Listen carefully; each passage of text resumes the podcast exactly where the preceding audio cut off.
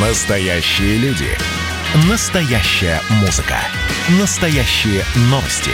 Радио «Комсомольская правда». Радио про настоящее. 97,2 FM. Как дела, Россия? Ватсап-страна. Продолжается прямой эфир на радио «Комсомольская правда». Новинка, так и хочется сказать. Впервые в России в самолетах появится Wi-Fi. Пассажиры коротких авиарейсов некоторых российских авиакомпаний с апреля смогут во время полета просматривать свои любимые социальные сети, о которых мы с вами несколько минут назад говорили, читать новости на сайтах, но, однако, все это будет не для всех. Доступ в интернет будет платным от $5 до $25. Я вот не понимаю, почему сумма здесь в долларах, вроде как в России в самолетах на короткие рейсы. Все-таки почему в рублях не написали? В общем, сами попробуйте сконвертировать, сколько это получится. То есть к вам будет подходить стюардесса и, предлагая напитки, еще и спросит: интернет брать будете? Как проводница в поезде, белье брать будете? А здесь Wi-Fi нужен. И вы либо оплатите Wi-Fi, либо будете, лететь без интернета. У меня сейчас голосование будет. Как обычно, в голосовании вы принимаете участие, можете ответить «да» или «нет». И ваш голос будет зачтен. Либо «да», либо «нет». Пришлите на номер 8967 200 97 02. Вопрос следующий. Вы за дополнительную денежку купите интернет в самолете, чтобы скрасить полет? Да или нет? За дополнительные деньги нужен ли вам в полете интернет? 8 967 200 97 02. Ну а с нами на прямой связи председатель Союза пассажиров России, зав. Лаборатории прогнозирования региональной экономики Кирилл Янков. Кирилл Вадимович, здравствуйте, приветствую вас. Здравствуйте. Кирилл Вадимович, а вы купите интернет в полете? Я не куплю. Для развлечения я его точно не куплю. Я считаю, что покупать его будут только по делу. Тогда это нужно действительно для того, чтобы быть в курсе каких-то важных событий своей компании. Или, может быть, тот, кто играет онлайн на бирже. А тогда это не для эконом-класса, явно.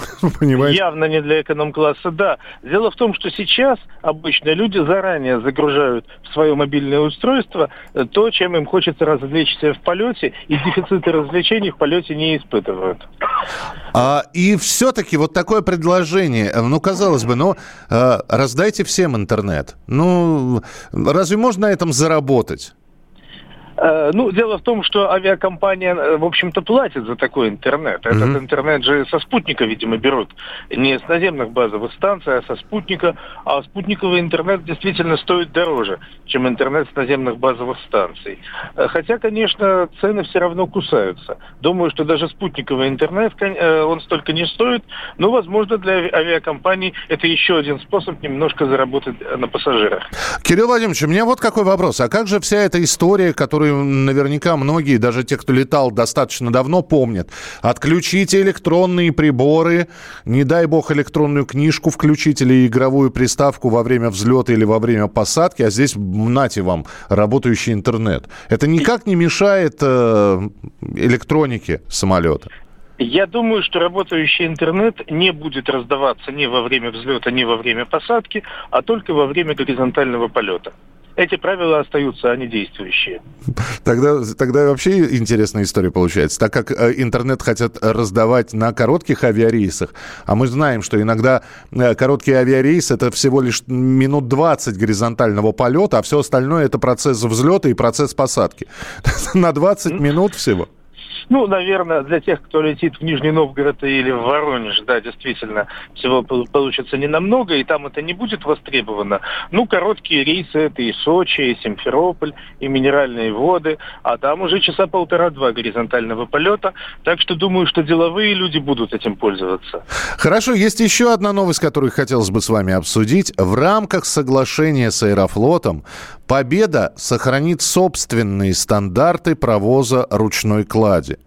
И вот совершенно непонятно, что будет на стыковочных рейсах, когда пассажиры при пересадке с Аэрофлота на «Победу» вдруг поймут, что их ручная кладь не попадает под стандарты, и надо будет сдавать в багаж, видимо, таким образом. Ну, на днях было интервью Калмыкова, генерального директора «Победы», да, где он сказал о том, что, наверное, такую ручную кладь будут забирать в багаж. Но все равно остается много вопросов, потому что не всякая ручная кладь годится для сдачи в багаж. В багаж желательно сдавать то, что в более-менее твердой упаковке.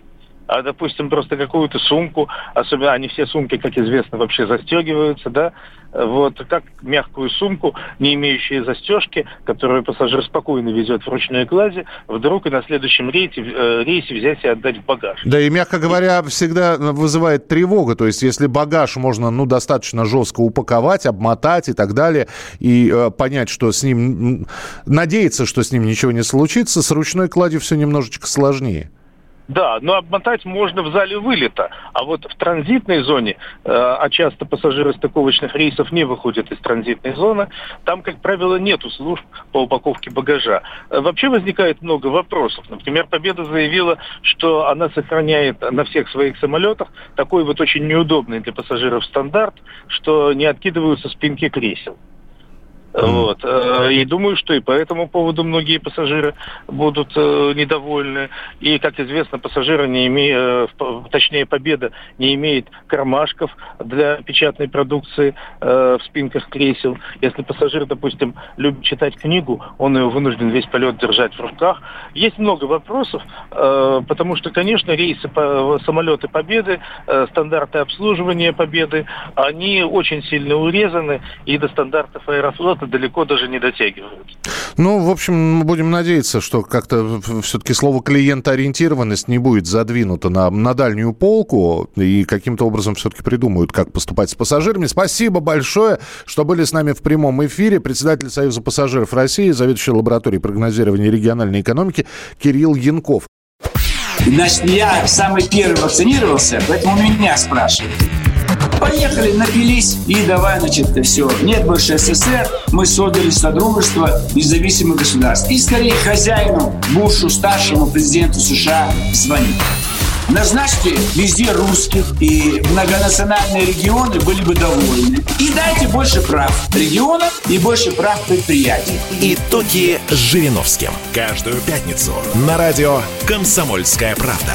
Владимир Вольфович клеймит злодеев, с оптимизмом смотрит в будущее и общается со слушателями. 9 часов вечера по московскому времени.